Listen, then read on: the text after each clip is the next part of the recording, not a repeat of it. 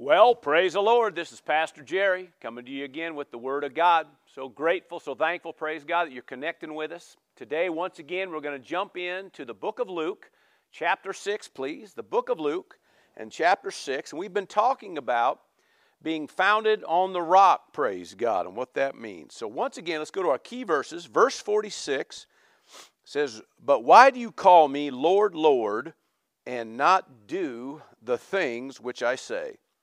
Whoever comes to me and hears my sayings and does them, I will show you to whom he is like. He is like a man building a house who dug deep and laid the foundation on the rock. And when the flood arose, a stream beat vehemently against the house and could not shake it, for it was founded on the rock." Praise God. "But he who heard and did nothing..."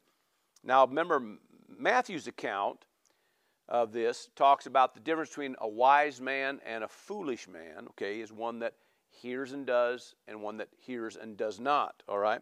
But verse 49, "But he who heard and did nothing is like a man who built a house on the earth without a foundation, against which the stream beat vehemently against it," right? "And immediately it fell, and the ruin of that house was great." Now, obviously, a good parable here, story for us, praise the Lord, that the Lord spoke. And, of course, the whole thing in context, really the word to all of us is the emphasis of personally being a doer of what you hear. Amen. That's really the key, and that's really what it's all about. He's talking about being a doer. Amen. To do as you hear, praise God. "Why do you call me Lord, Lord?" Now, of course, that means supreme or supremacy. Supreme in authority, master, that's what that word means. So why are you calling me master? Why are you calling me supreme? Why are you saying I'm your supreme one? Why are you saying that to me and then not giving heed to the things I'm saying to you? In other words, you're saying I should be the one calling the shots, but you're not willing to follow it when I lead you. In other words, you're taking a casual approach to everything I say. In fact, a lot of times that's what happens. We start seeing his words as, you know, good suggestions or recommendations or maybe just some good advice from a friend or something, when all along these are words of life to live by. And that's what he's trying to bring out. So why are you calling me Lord and then not even willing to follow it when I give you a leading, all right? Now, obviously, there's some problem there with that. He says here, he says, "Whoever comes to me and hears," verse 47, "and hears these sayings of mine and does them, I will show you to whom he is like," all right? All right, so then it goes on, "The man that follows him is like a wise man that builds that house on a rock," amen, "and no matter what kind of storm comes their way," amen, "it stays firmly planted," praise God. "The one that hears and does nothing is the one that when that storm comes," obviously that house is tearing apart and going downstream, all right? So let's take a look at some of these things, give you a little bit of review. Whoever comes to me and hears and does. All right, that's the key here. Now, obviously, let's see here. We see several different things if you compare the two. First off, you see the fact that both heard. Okay, and you need to understand that. Both heard. All right, it isn't like, one heard, one didn't hear. They both heard. So then that shows you that obviously both have somewhere along the line either or getting an inward witness, or they've read it by Scripture, however it is, but both have heard. Obviously, we also see by this that neither one have an excuse, and that's something I've kind of touched on each week. We don't have an excuse, so if we're hearing and not doing, and then all of a sudden, all hell, so to speak, breaks loose on us, we have no excuse to say, well, I didn't know. Well, you did know. You were being led. You were given an instruction that you refused to follow. Well, obviously, so both heard, both have no excuse, both are building a house. In other words, that's a good thing. It's not a bad thing. Both are, trying to move their households forward and their families forward, their life forward. That's what it kind of all represents. And so both of them are building a house, which is a good thing. Both have opportunities, the same opportunities. Okay, one made a decision to, to build on the rock. One made a decision, I didn't want to do that, all right? Both faced a storm. All right, we see that, and probably, in all honesty, probably the same storm. Okay, you see two individuals facing probably the same storm here, but regardless, okay, referring to a storm in life, okay, both faced the same storm, both had opposition, both had pressure, okay, which you have to understand that's the case. It's always going to be the case, all right. You notice one made a decision to do what's right by building, you know, laying a foundation on the rock. One made a decision not to do that just by building on the earth, and I think Matthew's account says on the sand, okay? And we see in here one's considered then wise, one's considered foolish, okay? As I said earlier, you see that in the Matthew's account. You also see that, I like to make reference, you know, in Proverbs 1, that really that whole chapter is dealing with, you know, the decision to follow God. And it's a wise thing to follow God, and it's a foolish thing to not follow when God leads. And Proverbs 1 is just, you know, basically the whole chapter is talking about that. The last verse of that chapter, verse 33, he says this, "Whoever listens to me will dwell safely and will be secure without fear of evil." Okay, it's a good promise, but again, it's based on somebody that's listening, and if you look that up and actually even in context, it's talking about not just hearing, but listening with the intent to do, to follow, to do what he asks you to do, praise God. All right, so the one that does that is going to be safe and, what does it say here, will dwell safely and will be secure without fear of evil. Amen. Good promise, amen. We also see in this story in Luke that, one house stood. Okay, one was founded and one stood, right? One did not stand. One fell. One in a sense, the ground pulled away from under it. Next thing you know, the home is crumbling. Next thing you know, it's going downstream. And that's kind of what you're seeing here. So even though they both heard, they both built a house, they both had a storm, one made one decision, which determined a result. Another one made a different decision, which determined its result. Now, you got to hang on to that, because that's been our key through this whole series here, is talking about the importance of being a doer of what you hear. James 1 and 22 just makes it real clear, praise God, that be a doer of the word and not a hearer only, lest you deceive yourself, okay? And that happens a lot. A lot of people are deceived because they heard. They assume they're already doing because they've heard it. Well, if you're not putting energies behind it, if you're not practicing what you're hearing, guess what? You could be deceiving yourself into thinking that it's working for you when it may not be. Now, the problem with some of that is we don't know entirely until those storms kind of hit. Now, again, I think I've made this clear over the last couple weeks. You know, we're not trying to pray some negative confession on you. You just have to understand that storms do come. You know, the enemy's going to do everything he can to try to get in there and try to somehow, you know, mess up or disrupt your life.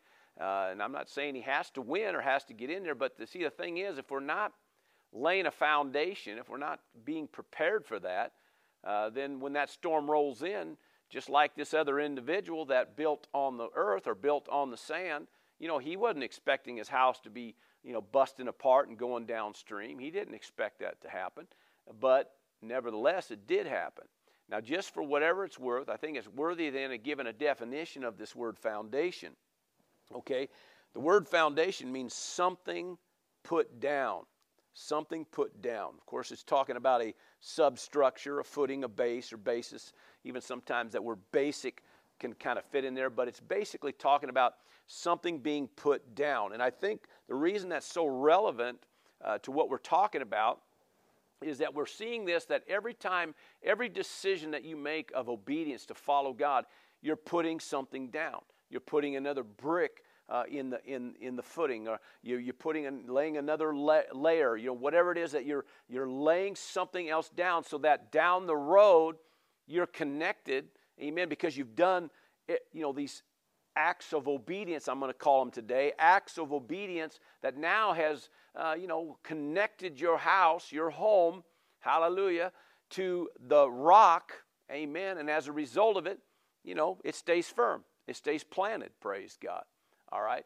So I'm trying to bring out in this series to show you the importance of every act of obedience is important, and that we're not to take a casual approach to the things he says. You know, a lot of times we go along and we say, well, you know, it's not a big deal. God understands, and somehow we try to justify why we're not going to follow when he leads, and or we know the word says that, but if you only knew what I was going through, or if you only understood this, or we try to somehow smooth it over or justify it, that it's okay. But you have to understand, disobedience is disobedience. Obedience is obedience, okay? And even though God is very merciful, and he very well is, I'm not taking away from that. God is merciful, all right? And praise God for the blood of the Lamb. Praise God for forgiveness, okay? But you have to understand that mercy is a wonderful thing to take care of the times that maybe you didn't do something. But understand, mercy doesn't prepare you for the storm. Now, I want you to hear this, okay? Mercy doesn't put something down. Mercy doesn't put a brick in the footing. Okay, it may cover you for the fact that you didn't put the brick down, but understand, okay, the brick didn't get laid. See, it still takes acts of obedience. That's why he said there's a difference here. Okay, there's a difference between the wise man and the foolish man. There's a difference because of the decision that they made. It made a result at the end that were different. Okay, because the one chose to keep doing what he should be doing. He was solid and firm that when the storm came through, it didn't disrupt everything. But whereas the one that did not follow and ever kept doing something else, or somehow talking himself out of it, or justifying it, or whatever he was doing, or just flat saying no, okay, what happens is he gets a different result, which is not one that anybody wants, okay? And all of a sudden his house is breaking apart and it's going downstream. Now, obviously, I've been saying this every week. But you have to understand, this is how this thing works, all right? And this gives a lot of answers, okay, to why some people's houses, so to speak, okay, or their life is falling apart and going downstream. When even though they might have a love for God, or they may say they serve God or go to church or whatever, you just have to understand, if they're not willing to follow God in the little things every day, and as I brought out last week, and I'm going to talk about it more this week, these simple acts of obedience, that all makes a difference. Every bit of it makes a difference. All right? And that's what we're going to talk about today. Again, last week, let's do a few little verses that we used last week, and then I'll move into what we have for you this week. John 4:34, Jesus said this, "My food is to do the will of him who sent me and to finish his work." In other words, he's saying that my act of obedience, following God day in and day out, becomes my food, or my sustenance. It also means nourishment, necessities of life, livelihood, support, aid, fuel. We can go kind of on and on and on, but sustenance is probably a key word for that. And what he's saying is that all my needs are met because I follow him. I do what he asks me to do. And as a result of it, I always have what I need. It always works, praise God. No matter what kind of storm comes, what kind of pressure comes, I have what I need. Everything keeps working. Everything keeps moving forward, praise God. And we obviously see that in Jesus' life, amen. Remember, he said, I don't do anything unless I see the Father do it. I don't say anything unless I hear the Father say it, amen. He makes it real clear. I can, of myself, do nothing. So I follow him. I let him lead me. And everything he leads me to do is what I do. And because of that, amen, I have all the necessities I need. I have all the sustenance I need, praise God, because I follow when I'm led. All right. Now, a few key verses we read last week. I won't read them this week as far as go back to them, but we'll just kind of quote them to you and move on. But Isaiah 1:19 and verse 20, it says that if you are willing and obedient, you shall eat the good of the land, or the best the land has to offer is what it means. But if you refuse and rebel, it says, you shall be devoured by the sword, for the mouth of the Lord is spoken. So in other words, the enemy has an inroad, what he's talking about. So remember, there's the difference between obedience versus disobedience, okay? Following him or not following him. If you follow him, praise God, you eat the good of the land. If you don't, the enemy has an inroad, all right? There's the word talked about a weapon that he forms against you. That's what it's talking about here. That weapon now that he's formed against you now has an inroad to bring destruction in your life. Another reference on that is Job 36, verse 11 and 12. And it says, if they obey and serve him, they shall spend their days in prosperity and their years in pleasure. And like I said last week, that's a great 401k plan right there. Amen. But it says, if they do not obey, they shall perish by the sword, and they shall die without knowledge. Now again, that's saying the same exact thing, that there's been a weapon that's been formed against you. Now the enemy has an inrow in because you chose not to follow. All right. John 10 brings this out. And we know the verse in John 10:10. Jesus said, the thief comes to steal, kill, and destroy, but I've come that you might have life and life more abundant. Now, that's a wonderful verse. It shows you who the thief is and who the one that brings life is. Amen. But Jesus makes it real clear through that whole gospel of John 10 there. He makes it clear that my sheep know my voice, they hear my voice, and they follow my voice, and the voice of a stranger they will not follow. So he says the key, the difference between allowing the enemy to steal, kill, and destroy and having abundant life comes in the fact of hearing and following, all right? Being a doer of what you hear, all right? Follow the voice. Don't follow the stranger. Don't follow the voice of another. Don't follow the enemy's leadings and biddings. Follow God's leadings. And if you'll do that, if you're obedient to what God leads, amen, you're going to walk in abundant life all the days of your life. Other references that back that up, Deuteronomy 28, which is a reference we did go to last week, amen, and he talks about the difference between the blessing and the curse in manifestation in your life. Comes right down to one thing, obedience. All right, if you walk in obedience to what he says, it says that you will walk in the blessing. If you disobey the voice of God or what he's leading you to do, it says the curse is going to slap you upside the head. And that's really how it works. That's the difference, all right? The scriptures are real clear. If you want to walk in your promised land versus not walking in your promised land, in other words, like the children of Israel, it's either the promised land or wandering in a wilderness for 40 years, came right down to this. Obedience. That was the key. If you're not going to follow when he leads, you're probably not going to walk in your promised land. If you refuse when he leads, you're probably going to wander around like they did in a wilderness without any, not bearing the kind of fruit that you're called to bear. Now that's kind of an ugly example, but it's the way it is. All right. The word also talks about, the life like heaven on earth. I believe it's like Deuteronomy 11 brings out. But Jesus even said, your kingdom come, your will be done on earth as it is in heaven. It's his desire that you have like days like heaven on earth, praise God. But again, when you go into that and you look at that and you study that, it comes down to one thing. If you're going to walk with days like heaven on earth, you're going to have to follow when he leads you. Now, I know I'm hammering on this, and I will continue as long as this series goes, okay? Because this is the key to all of this, all right, is following God when he leads. And it's in the simple things. It's never this big, monstrous, complicated thing. It's in little simple things day in and day out that we follow God. Every time we follow God, those little acts of obedience puts something down, as that definition was. To lay something down, to put something down, another layer, another brick. Why are you doing that? Because that no matter what the enemy down the road is trying to bring against you, it can do nothing. No weapon then formed against you will prosper.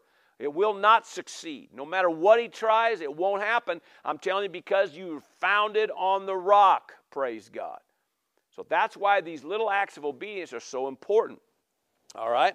Praise the Lord.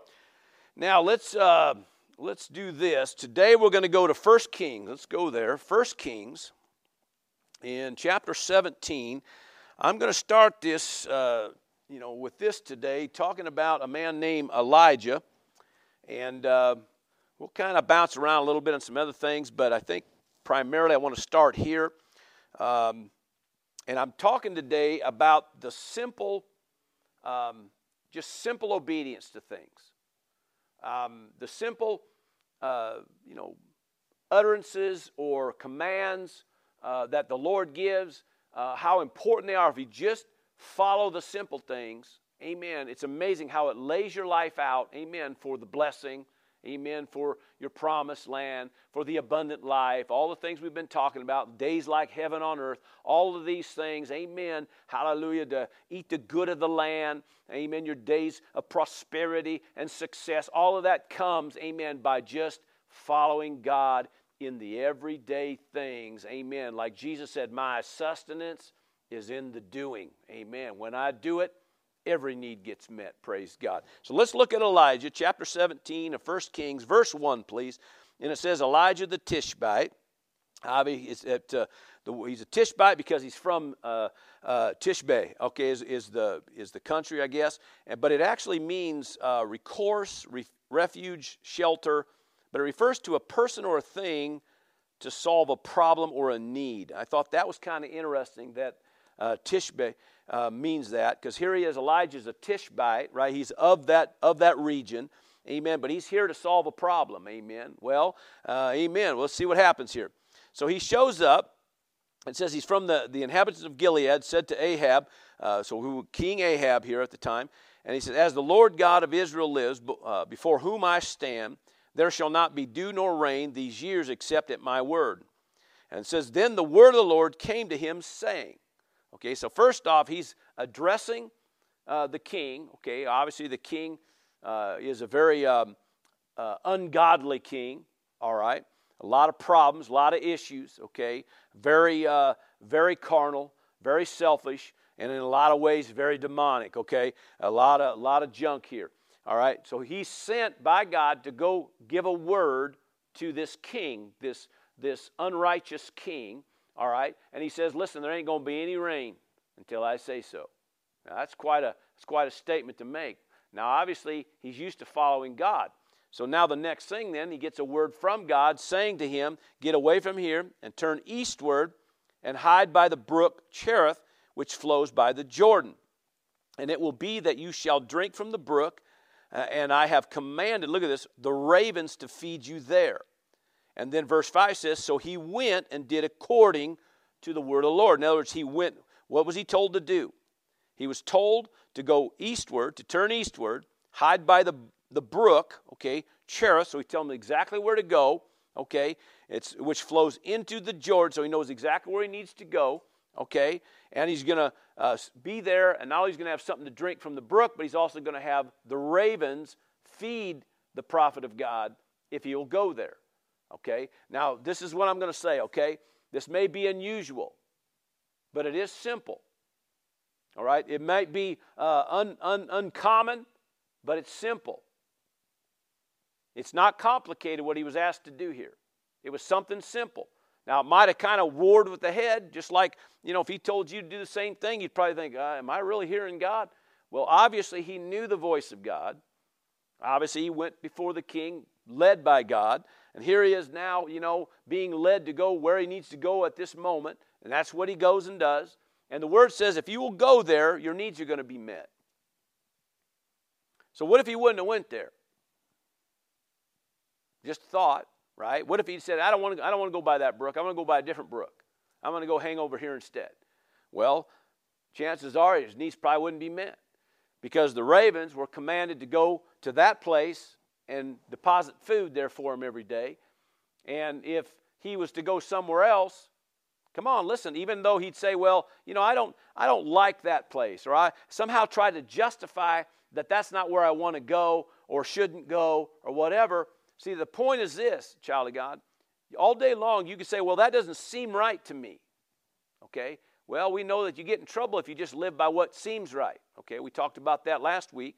And so the prophet of God couldn't live by what seems right. He had to live by what was right.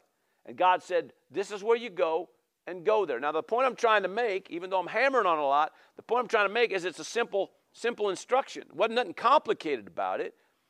You know, it was simple. Now, it might have went, cross-grained with your thinking. So in that sense, it doesn't seem easy, but it's still simple. It's a simple instruction, okay? And obviously, he went and did. And the word says, verse 5 again, so he went and did according to the word of the Lord, for he went and stayed by the brook Cherith, which flows into the Jordan, went right where he's supposed to. And it said the ravens, verse 6, brought him bread and meal in the morning and bread and meal in the evening, and he drank from the brook, okay? So the point is this, okay, how, you know, think about the provision that came, okay, very unusual, okay, very uncommon, or we could say, I think I used that word, maybe uncharacteristic or unfamiliar, unconventional, okay, uncanny. We could, all kinds of different words there, but it's unusual, but it happened. Why? Because he followed. Please hear this. He followed, did exactly what God said. As a result, his needs are met right there. And it makes that clear right there, okay? And it happened, verse 7, after a while that the brook dried up. Well, because there had been no rain in the land. So obviously it's going to dry up. So it did. But then again, the word of the Lord came to him and told him, saying to him, amen, arise and go to Zarephath. Okay, in other words, a different little region here. He says, which belongs to Sidon. Okay, it's a suburb of this area. And dwell there. See, I have commanded a widow there to provide for you. Okay, and he arose and he went. Okay, so he went and did. Okay, the scriptures prove out here again. Okay, if you will follow, I'll meet your needs. There'll be sustenance if you follow. Okay, if you go, you'll have the food or the nutrition, or what was that? What was another definition of that word? Sustenance, which was kind of a key word. You'll have the sustenance that you need if you follow when I lead. Cool word. Amen. So he arose and went to Zarephath, all right? And he went and came to the gate of the city. Indeed, a widow was there gathering sticks. And he called to her and said, please bring me a little water in a cup that I may drink. And as she was going to get it, he called to her and said, please bring me a morsel of bread in your hand. And so she said, as the Lord your God lives, I do not have bread, but only a handful of flour in a bin and a little oil in a jar.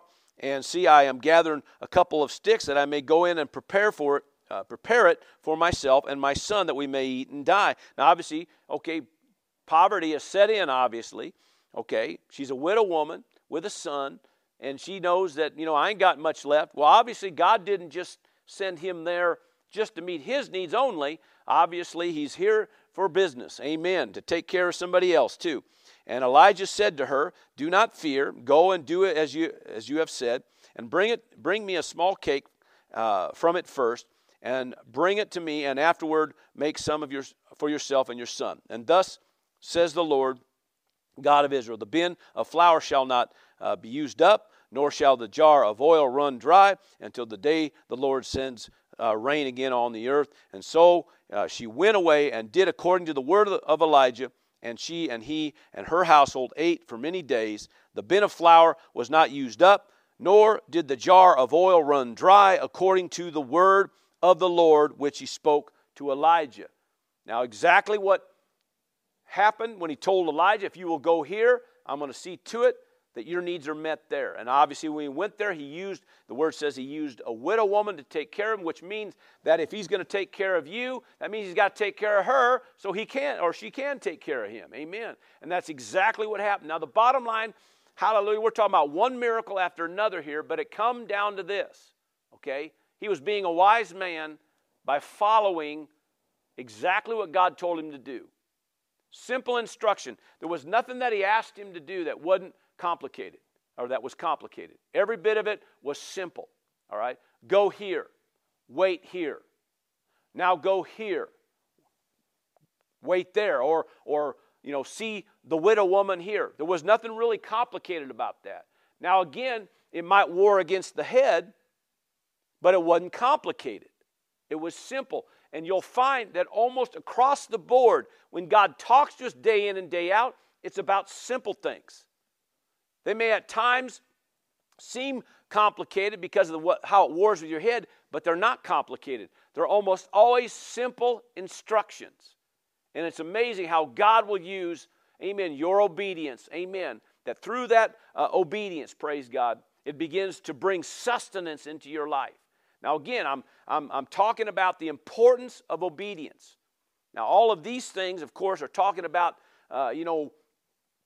bringing, this immediate sustenance, okay? But understand that every act of obedience put something down so that no matter what's coming down the road, what kind of a warfare the enemy's trying to, what kind of weapon the enemy's trying to raise against you, no matter what kind of storm in life may come, no matter what kind of pressure may come, no matter what kind of attack may come, or whatever, people, demonic, it doesn't matter. If you will continue to follow God, you're putting something down that prepares you to handle no matter what comes, no matter what happens, it prepares you to handle it, praise God. Hope you're hearing this, child of God. Amen. Hallelujah. The scripture says this in 1 Corinthians 1:27, that God has chosen the foolish things of this world to put to shame the wise. And we definitely see that in this text. Many other texts I can think about. Amen. I think about Joshua. The word talks about him when he goes in and takes Jericho. All right. One of the first things he does when he crosses over into the promised land is takes Jericho, and Jericho, of course, is this fortified city, and he does it through this unusual, acts, unusual instruction, I should say, and wants Joshua to follow simple instructions so that he could hand Jericho over to his hand. What did he have him do? Well, you're going to go over here, you're going to march around the city every day for 6 days, one time around the city, you and all the men of, all the Israelites are going to circle the city. Simple instruction, nothing complicated about that. You're going to do that for 6 days straight, one time each day. All right, now, of course, Joshua instructed all the children of Israel that they're not going to talk, okay? Well, because talking got them in trouble before. So he gave them the instruction, nobody says anything. And so they do that one time each day for 6 days. The seventh day, he says, you're going to circle around the city 7 times. Now, so far, if you look at this, so far there's nothing complicated about what he's asked them to do. Okay? It seems like almost in the natural mind it seems foolish, but to God it's not a foolish thing. But God's going to take that unusual thing, an unusual instruction, he's going to use it to cause them, amen, to get the victory that they need. So what happens? Praise God. The seventh day, they circle the city 7 times. And then they blow the trumpets as instructed by the Lord, and the walls come down just like the Lord had told them. Again, through following simple instructions. Amen. Exodus brings out when Moses was called, standing in front of the sea. They have the enemy barreling down on the back, coming in behind, and everybody's fearful about what's going to happen. Okay, God, tells Moses to not be fearful. Amen. He says this. He says, "Lift up your rod and stretch out your hand over the sea and divide it." And you think, what? Yeah, lift up your rod, lift up your hand, stretch it out over the sea, and divide the water. Well, first off, that's quite a phenomenal thing, but you notice again it was a simple instruction. I'm trying to make a point here. A simple instruction. Lift up the rod, lift up the hand, part the sea. He didn't have to move, didn't have to go nowhere, just had to do this. And when he did that, that sea parted. They were able to cross on dry ground. We're talking about simple instructions, child of God. But what would happen if he decided that's too stupid, that's too foolish, I ain't going to do that? Makes me look stupid. What would have happened? Well, probably the enemy barreling down on their backside is probably going to overtake them. Or we could say, even in Joshua's account with the whole thing with Jericho, what if he decided, that's really stupid. We're not going to do that. That's kind of goofy. What would have happened? Well, they'd be still there circling the city. Come on, somebody. Nothing would have came down. Nothing would have happened. Nothing would have changed. I'm just saying. See, following simple instructions. How about Jehoshaphat? Remember when they sought God about all these armies that are coming against them? And God said, listen, in this case, he said, the battle's mine, not yours. Amen. But the word said they still had to go out before him. Amen. So what Jehoshaphat did, he said, you know what? Since the battle's not mine, but it's God's, I'm going to send out the praisers first. And that's what he did. Amen. That was actually Jehoshaphat's call to send the praisers out first. But the bottom line was they still had to go out. But when they did that, when they followed God, amen, The enemies turned on themselves, and by the time they got over the hill, amen, all the enemy was gone or all dead, amen. So, had run, and many of them run, many of them died, whatever. So the point is this, following simple instructions. There's nothing hard about going out, facing your enemy. Nothing about going out and worshiping God. I'm just trying to make a point, child of God. Simple instructions. Simple instructions. Follow God. Amen. How about this? I was thinking about this.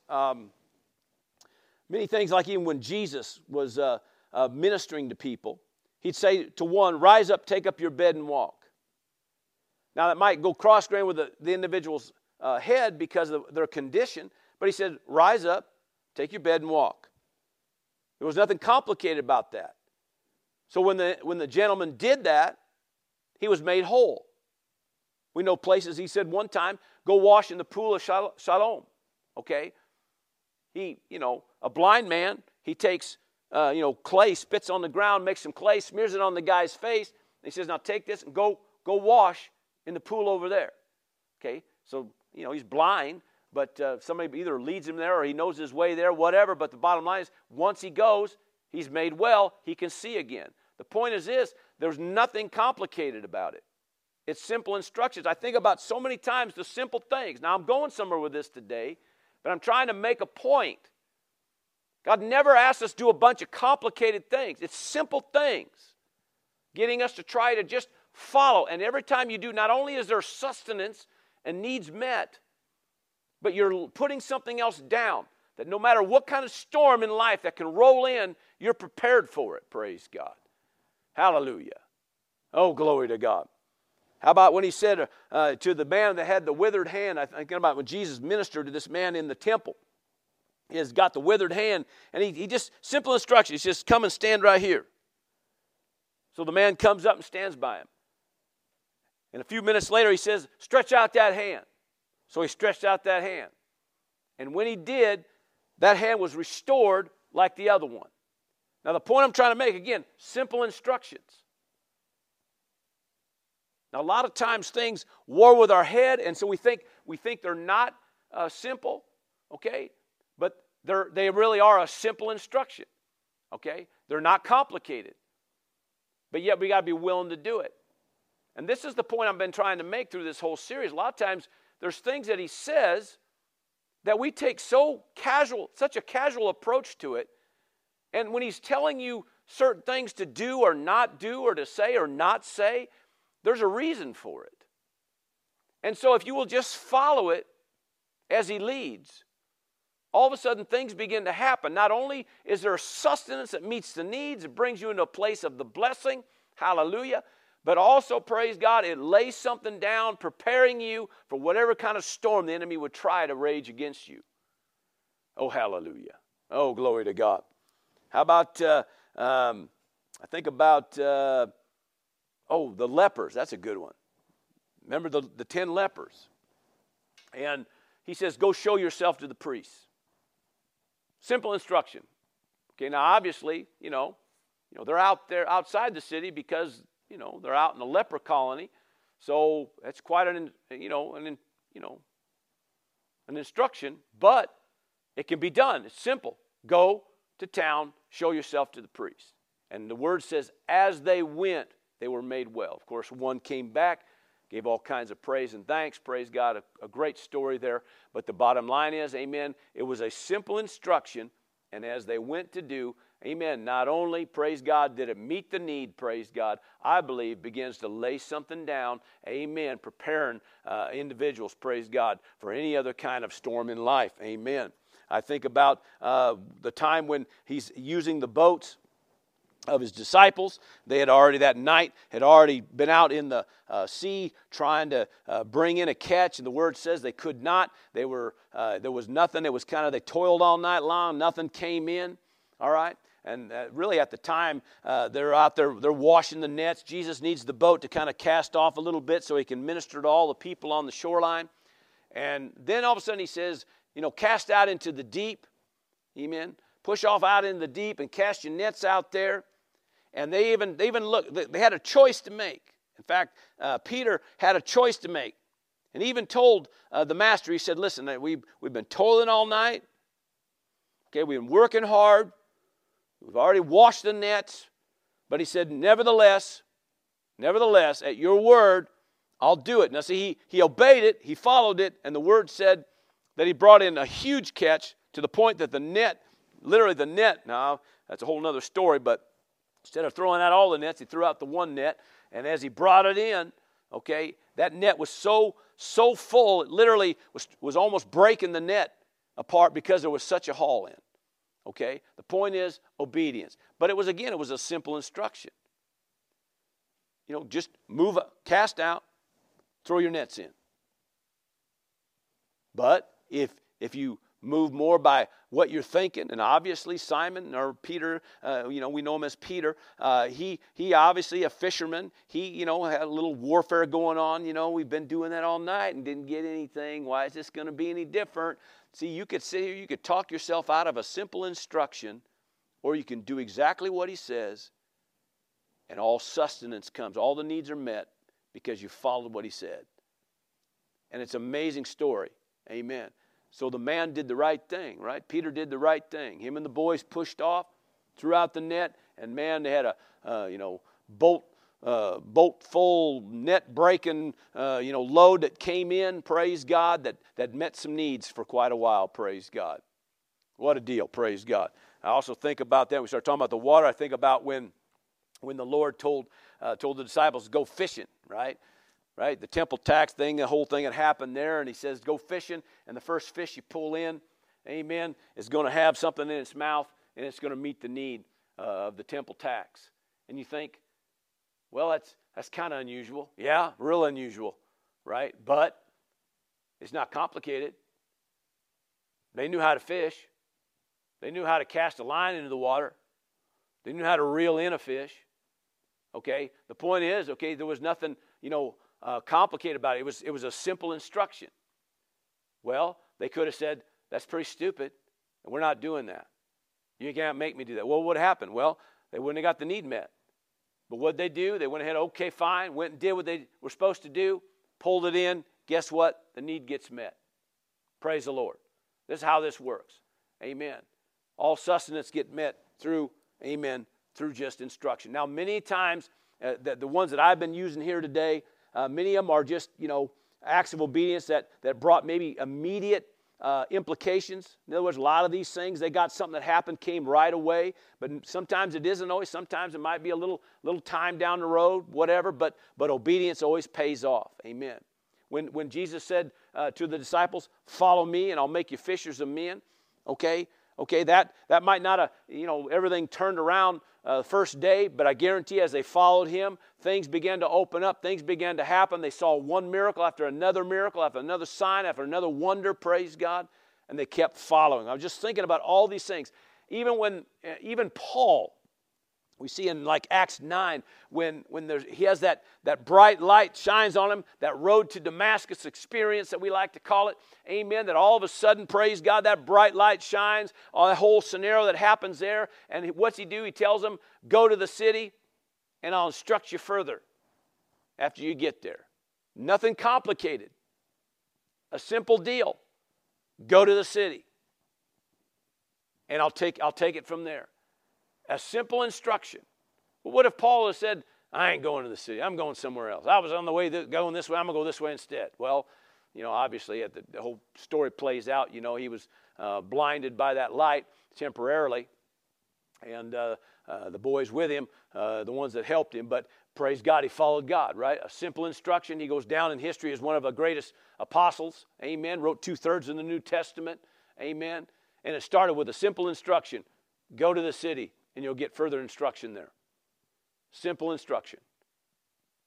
The point I'm trying to make is this is the way it is, amen, in our life every day. Okay, one last main reference anyway. Let's go to James 1. Hallelujah. Oh, hallelujah. Appreciate you letting me kind of slowly dive into this. James 1, verse 21, please. Hallelujah. Now, I think I touched on one or two of these verses, I think, week or so ago. All right, but let's look at it now. We're going to read through this. Verse 21 says, Therefore, Therefore, lay aside all filthiness and overflow of wickedness and receive with meekness, and that just literally means being teachable here, the implanted word which is able to save your soul. Okay, he's talking about the word, bringing in the word. And then we hear the verse that we comment. In fact, I might have quoted this earlier.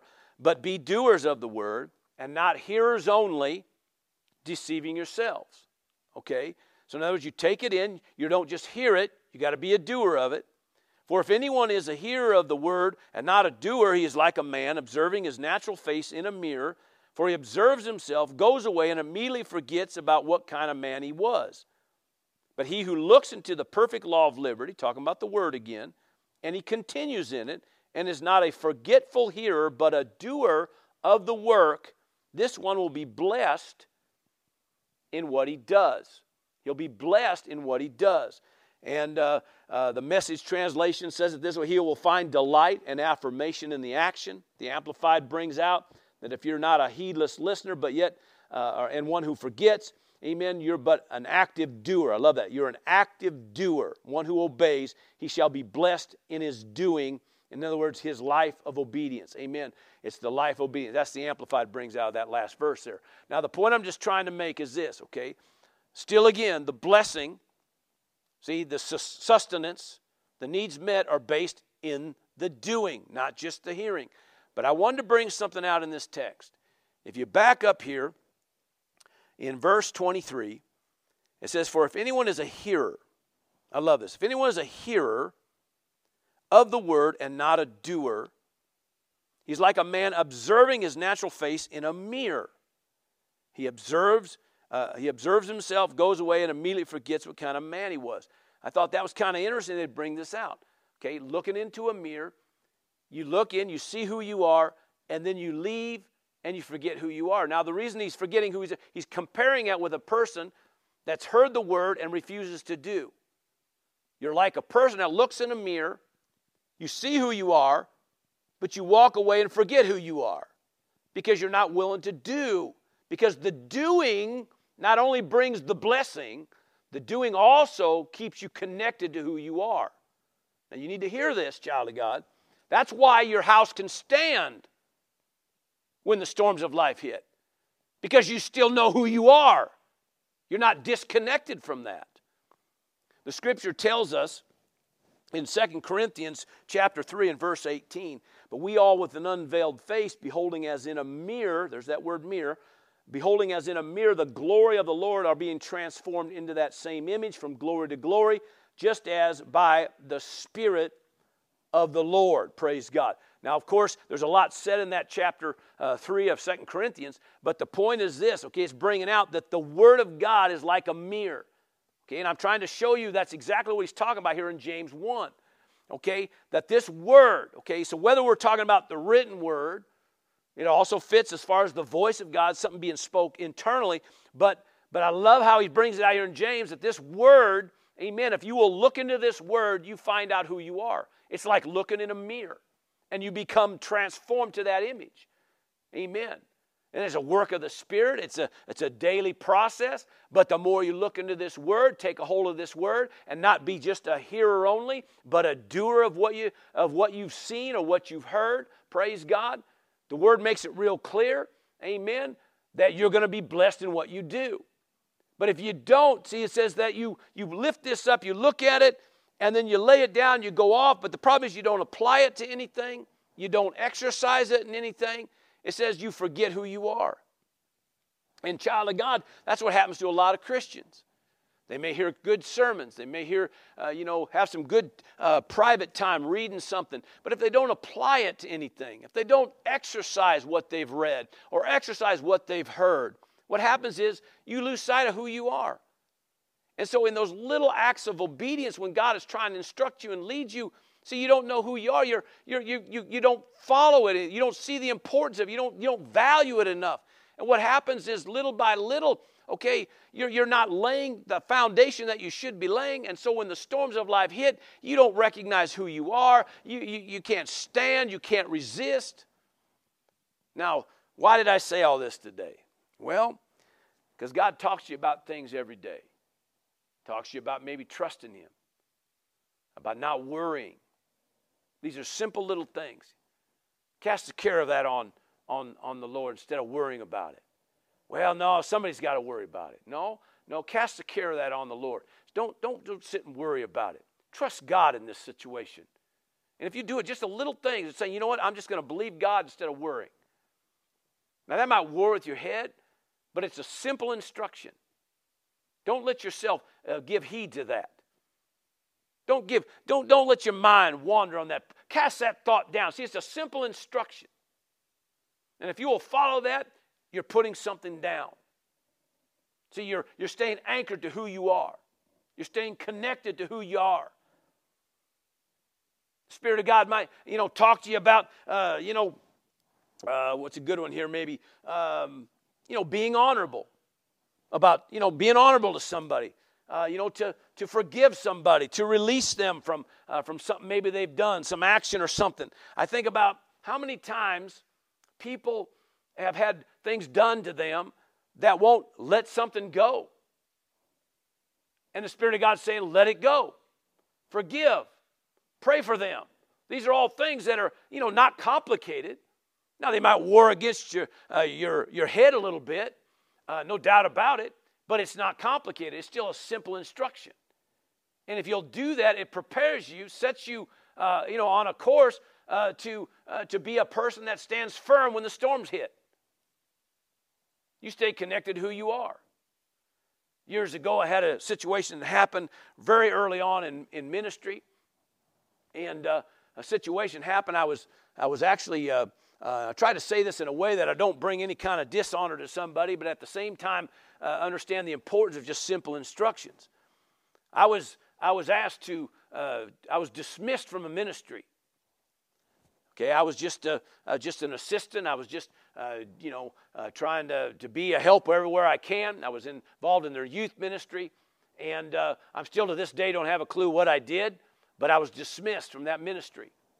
And it was made clear to me in no uncertain terms, don't let the door hit you on the way out. Now, most people would get offended at that. Most people would say, I'm never going back to that church or any other church for that matter. And a lot of people, that's the way they do. And I left. Me and my wife, we went home. Okay, we were a little upset about what happened. We're not sure really why it ended up happening. We didn't know what really went down. Okay, we had so many question marks about what was going on. But I went out and I got quiet with God, and the Spirit of God said, that's still your church and that's still your pastor. Go back to church. And I knew in my heart that's what I was supposed to do. And I went back to that church the next service. Actually, we were having a series of meetings. I went back the next night, went to that church. Nothing else was said about it again. There was never it was never brought up again. There was never an apology. There was never any. I still to this day don't even have a clue what I did. Okay? And so the point is this. I went and did what God said. And do you know, 6 months later, I became the pastor of that church. And I'm still pastoring that church 30-some years later. Now, the point I'm just trying to make, I'm not trying to act like I'm something or no more than the next guy. All it was a simple act of obedience. Go back to church. That's your church. That's still your pastor. I haven't dismissed you or released you.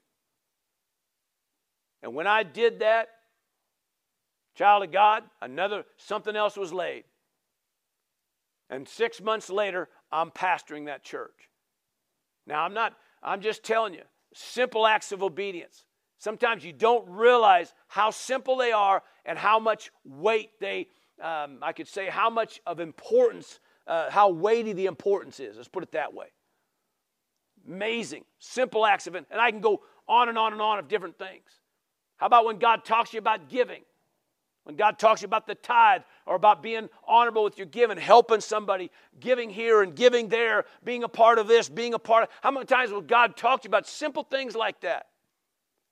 And just the act of obedience not only opens the door for sustenance, but also begins to lay something else down, preparing you for whatever may be ahead. I can go on and on and on, just acts of obedience, of just following just in those areas alone. How about when God talks to you about your words?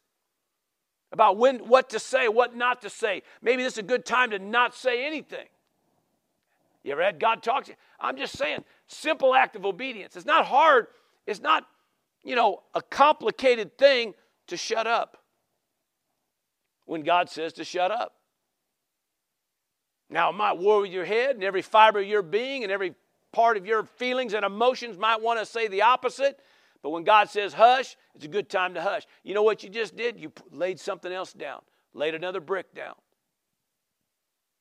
There might be times God may say something. And every part of you says, I don't want to say anything. But the Spirit of God says, this is a good time to say something. And you follow suit. You say what you're supposed to do. Another simple act of obedience. Praise God, lays something else down.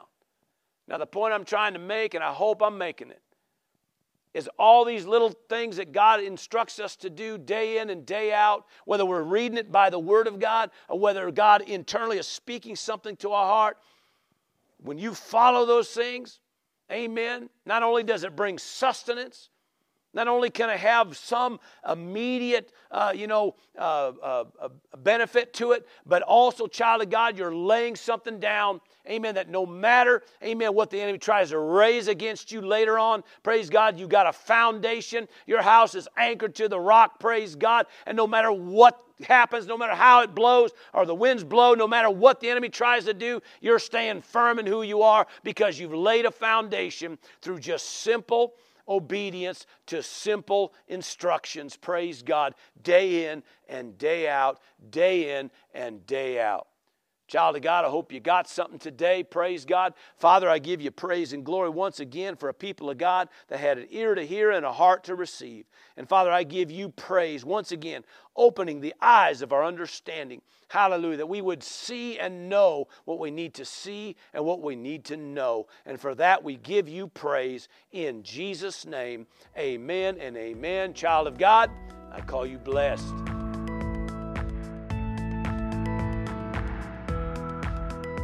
Thanks for listening. If you'd like to watch the video of this message, head over to vimeo.com/WOVictory or go to Jerry Roberts Ministry on Roku. For more information about who we are and what we do here at Word of Victory, check out the website at wovictory.org. That's wovictory.org. See you there.